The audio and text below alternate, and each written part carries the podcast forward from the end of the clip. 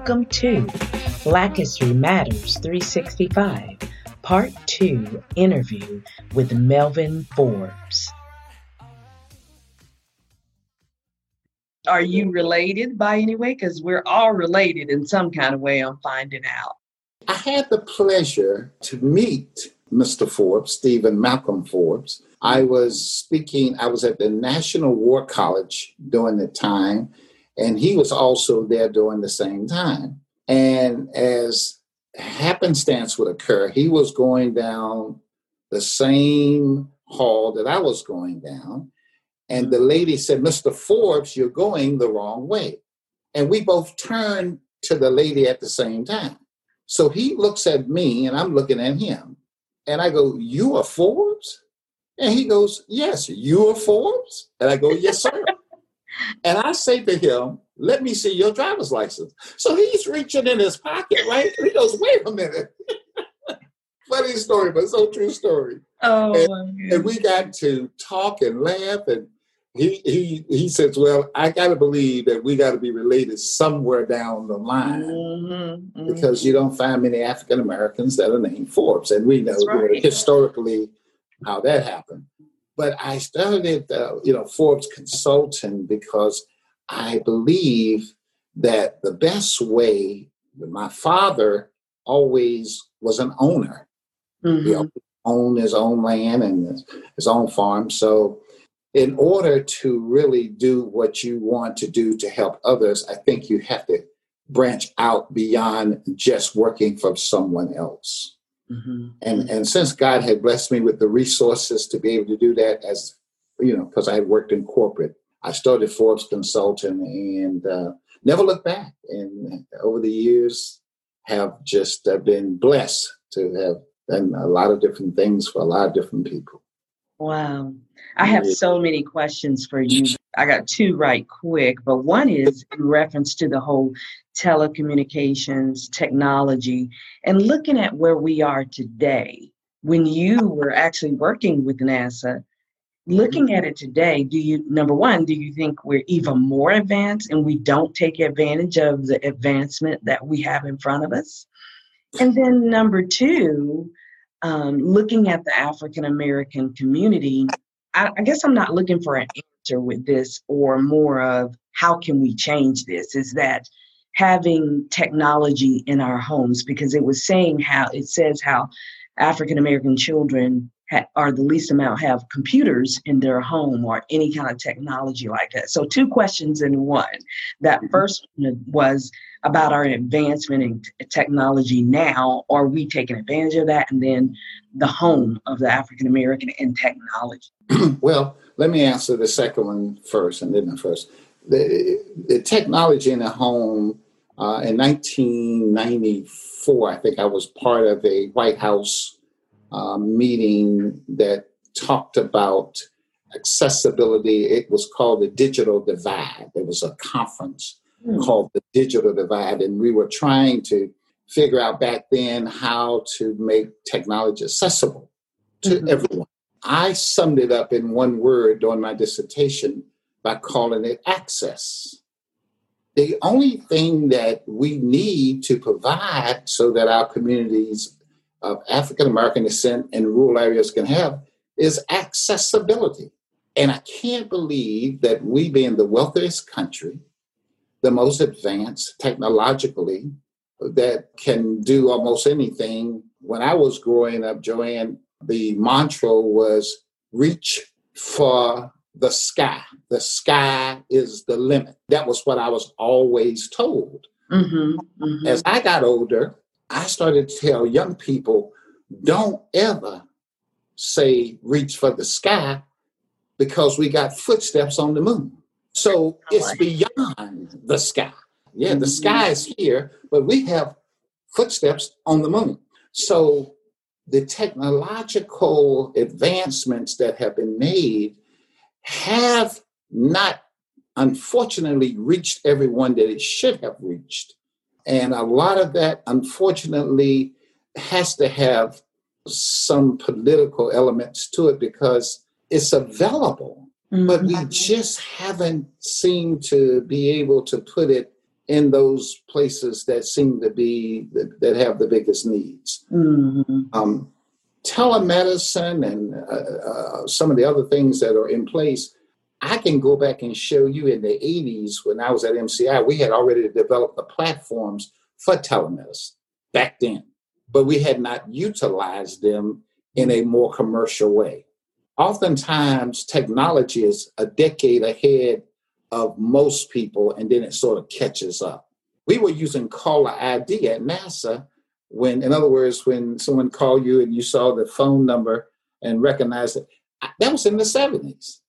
But most people really didn't get caller ID until later mm-hmm. to use commercially.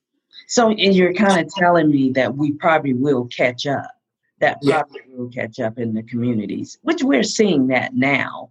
But yes. it's just so shocking, you know, that so many don't have that. It's about priorities. We we spend uh, billions of dollars now. The advancements we have made, kind of understand it from a country perspective, from a security perspective, we're way ahead.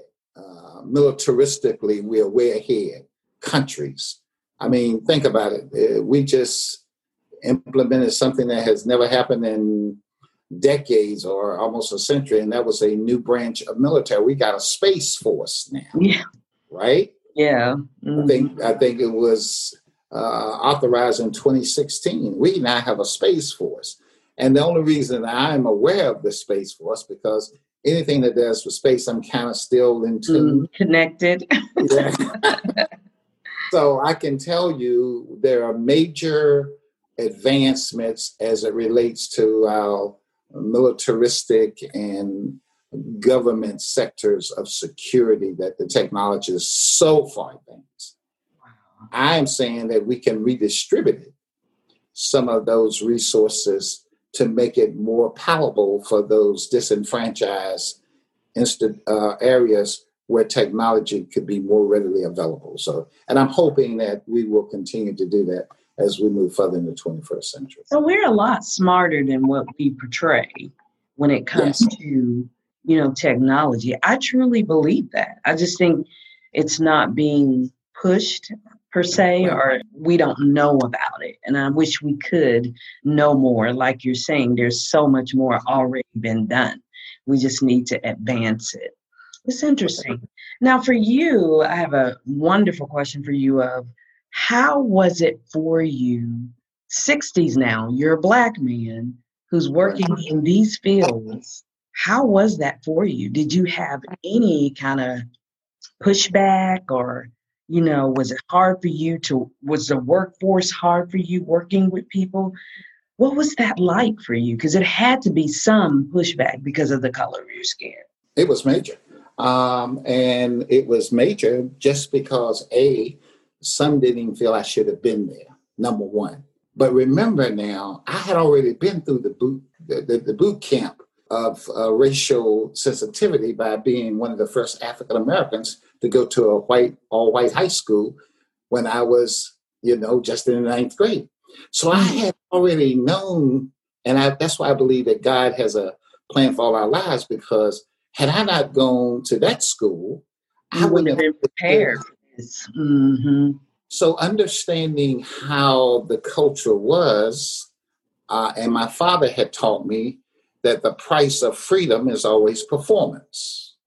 If you perform, you will get certain amount of freedoms that others may not get. And if the examples he always gave, he said, you may not be able to eradicate or eliminate people's isms of prejudice.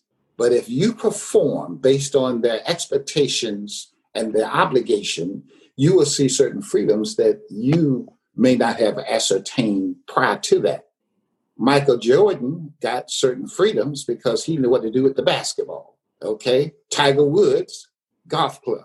Of course, Williams sisters. Mm-hmm. Uh, but we all had to go through the gauntlet of, of understanding there will always be pushback, not because we don't have the intellectual capital of the core competencies. It's just the color of our skin, which has I'm not sure that we'll ever be able to rationalize or understand that in totality because there's no rationalization for me to not like you just because of the color of your skin. But we know that's pretty much what happened. Mm-hmm. So I got major pushback. But what they couldn't stop was my performance. And so wow. while they thought that I was just there looking and staying over an extra eight hours to work, I was learning and looking at how I could learn more than what they were that they, they knew. So I wouldn't just know what was on my shift. I knew what was on their shift. So I had an advantage. Right, right. Yeah. Oh, so, yeah. that's awesome. Yeah. yeah, because it's, it sounds like just taking advantage what was in front of you, taking right. it beyond where you were placed and just learning all of it. It's kind of one of those old little sayings that my father always told me let your work speak for itself, and then you can move up in the world. Yes. You don't have to worry about it. It, it was just like your father said, it builds freedom for you right. when right. you're doing your performance. I love that. and, and mind you, Joanne, we were always taught we had to be twice as good. Yeah, always. Still to this day. I mean, to this day, my, yeah. it was instilled in me. You can't just be good, Melvin. You got to be twice as good. Right. So that right. philosophy or ideology that was coming from your parents was preparing you for the real world that they knew you had to face. Mm-hmm. And that was the best way they could tell you. Don't just be good, be twice as good. We, I rose to the occasion. And again, I mm. still believe that if you give us access, and it is proven and documented, to any opportunity, we will exceed mm-hmm. as we change the rules, which happens, because or change the finishing line, which happens, because once we have had the ability to really dig into what I call the basics of what it is we've got to do, we tend to modify. We tend to make it a little bit better than what it was before, with our own flavor. I love that about us. Now, mm-hmm. speaking of today, and we're going to pull it on in today. Uh, sure. Uh, you are very familiar with the project BH365 and the curriculum that's coming out, an inclusive account of American history. And we at BH365 are really trying to be what you've been saying the whole time you are a solution. We're trying to be solutionists. We think our curriculum is one of the ways to be a solution to what's going on today. Why? Because we know that if we understand our history better, where we come from, we can be better people and we can better address the problems of today. So that's kind of our heart where we are at BH365. So, looking at today and you knowing we are being solutionists, you being a solutionist, how would you, or what advice would you give us today with this racial injustice that's going on, or what's some one, two, threes, or some steps that we need to consider as we're in this culture dealing with this on a daily basis? Well, that's a great question. Well, first of all, it is perfect timing for BH365. That's number one. The timing could not be better uh, because uh, it is the past that pays dividends on your future. Mm. So the history of understanding where you came from and the royalty in which you are part of gives you a basic of saying, well, that's what I thought, but now I know. It's one thing to speculate, and let's let's face it, America biggest black eye has been slavery, and everybody knows that, that that's a fact because they took obviously uh, the greatest asset of America, if you if the truth be known, was the slaves because mm-hmm. they took the slaves in the South to create the agriculture industry. They took the slaves to the North to help with the industry and factories. Mm-hmm. So for 400 years, you had this economical engine that was built on the back of slave ship. Mm-hmm. So the history of understanding that even though we were enslaved, we still have risen to elements that have far exceeded even those who enslaved us. So, Black BH 365 is, in my opinion, a very timely tool to be taught at a time when there is people trying to understand how we got to where we are. And it is amazing, but not so as you look at it, that a lot of the real history was not even taught to us about who we are and who we were. So for young people nowadays to look at, you know, you mean the things that y'all taught us was really not true. Mm. Or maybe just familiarizing themselves with what they thought they knew versus what is factually I mean, everybody has an opinion, right? Everybody has. Mm-hmm, mm-hmm, mm-hmm. But I think BH 365 puts it in a very detailed manner that brings it to a crescendo of understanding so that people really do recognize the importance that really America history is Black history. Right. It's right. not just for a month, right. you know, which is as short as a month, but you can't talk about America without, without talking about it. But because it was such a uh, disdain and the and the uh, the amount of cruelty that was uh, inflicted upon us, I think uh, white America wanted to hide it. Uh, but as Martin Luther King said, "Truth crushed to the earth shall always rise." Mm. And and the Bible goes on to say, well, my parents used to say anyway that the truth sets you free. Yeah. Mm-hmm. so once the truth is out, you can deal with it a lot better. So I think BH365 will be one of those tools during this time that historically will be one of the elements that will allow us as a country to move forward. That's what I believe that BH365 will be part of.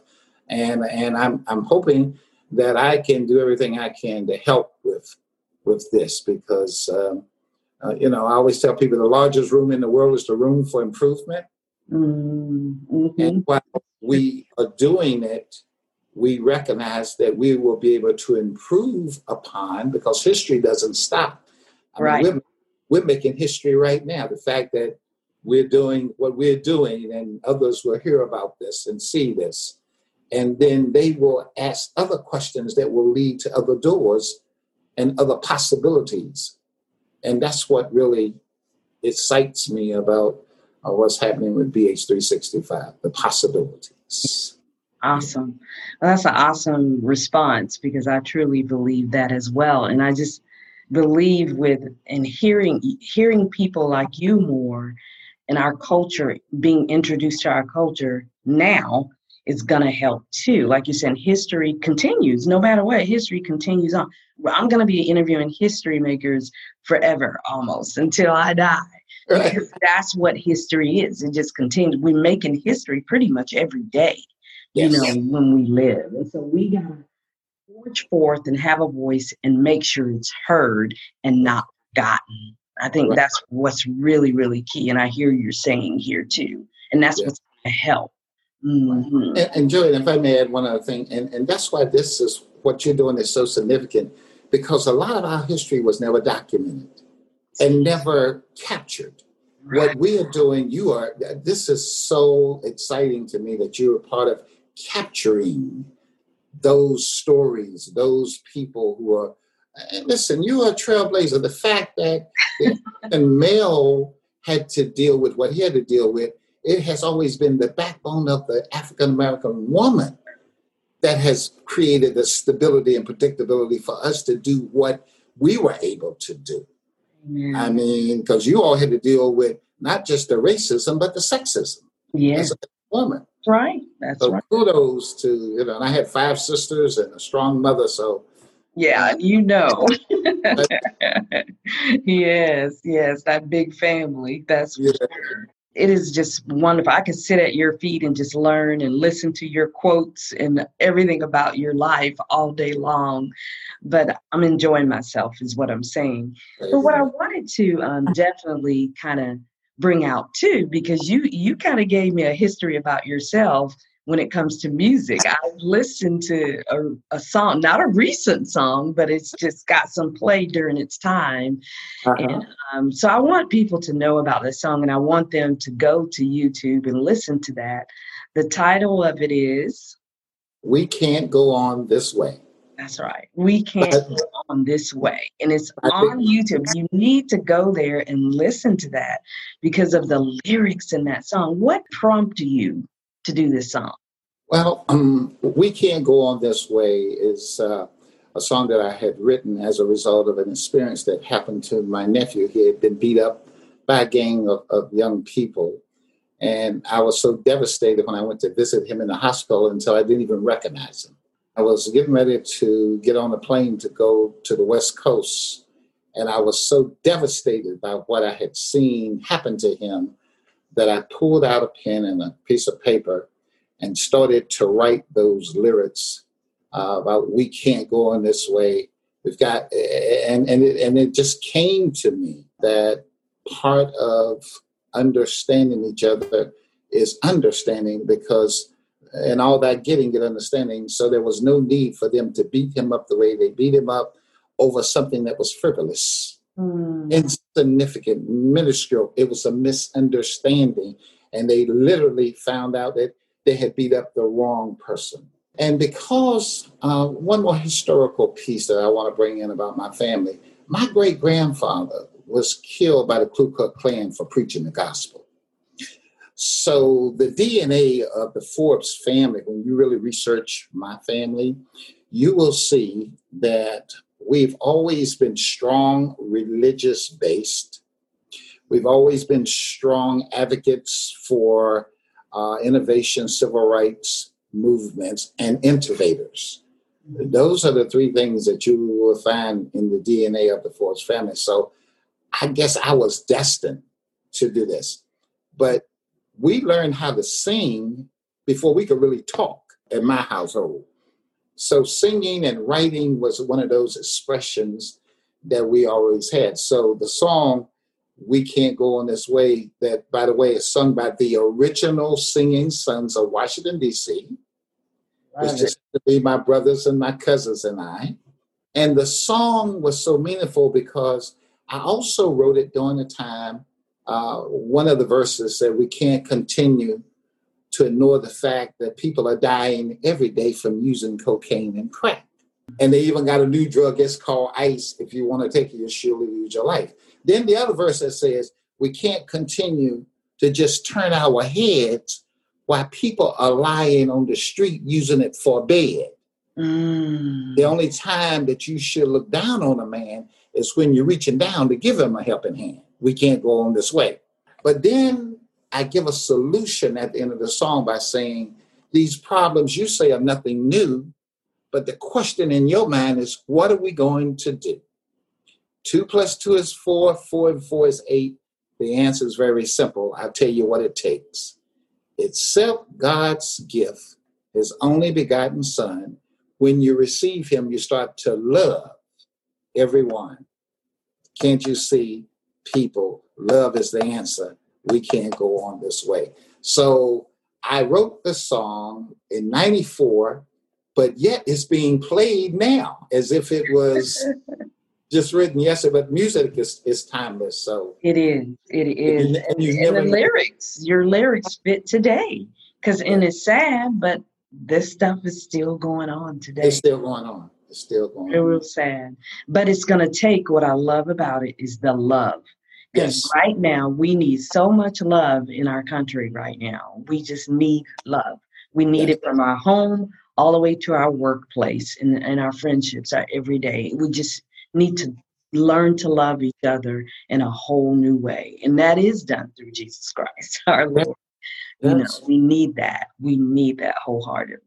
Well, it has been a delight, an absolute delight. I want you to just close in any way today that you want to, because again, I can talk to you all day long. I just wanted to introduce you to our audience because you, sir, are history maker and still making history. And I love that about you. So if you could close today and give us a word to encourage us today. Well, I want to tell everyone listening that everything that is wrong with America can be fixed by everything that is right with America. If we look at more than what we have versus what we don't have, and then distribute what we have with others, we will find that we will not only be a better country, a better society, but we will continue to do as Lewis Latimer did. Remember, it was Thomas Edison that invented the light bulb, but it was Lewis Latimer, an African American, that put the filament in the light bulb that lit the world. We can continue to light the world if we continue to recognize that you may build great cathedrals, large or small. You may build skyscrapers, grand or tall. You may conquer all the failures of your past, but only what you do for Christ will last. Amen. You've been listening to Black History Matters 365 with the great Melvin Forbes today. We appreciate him being here today and enlightening us in so many ways, and we will have him back. So keep listening. We thank you for listening in today, and you have a good day, and we will see you next time on Black History Matters 365.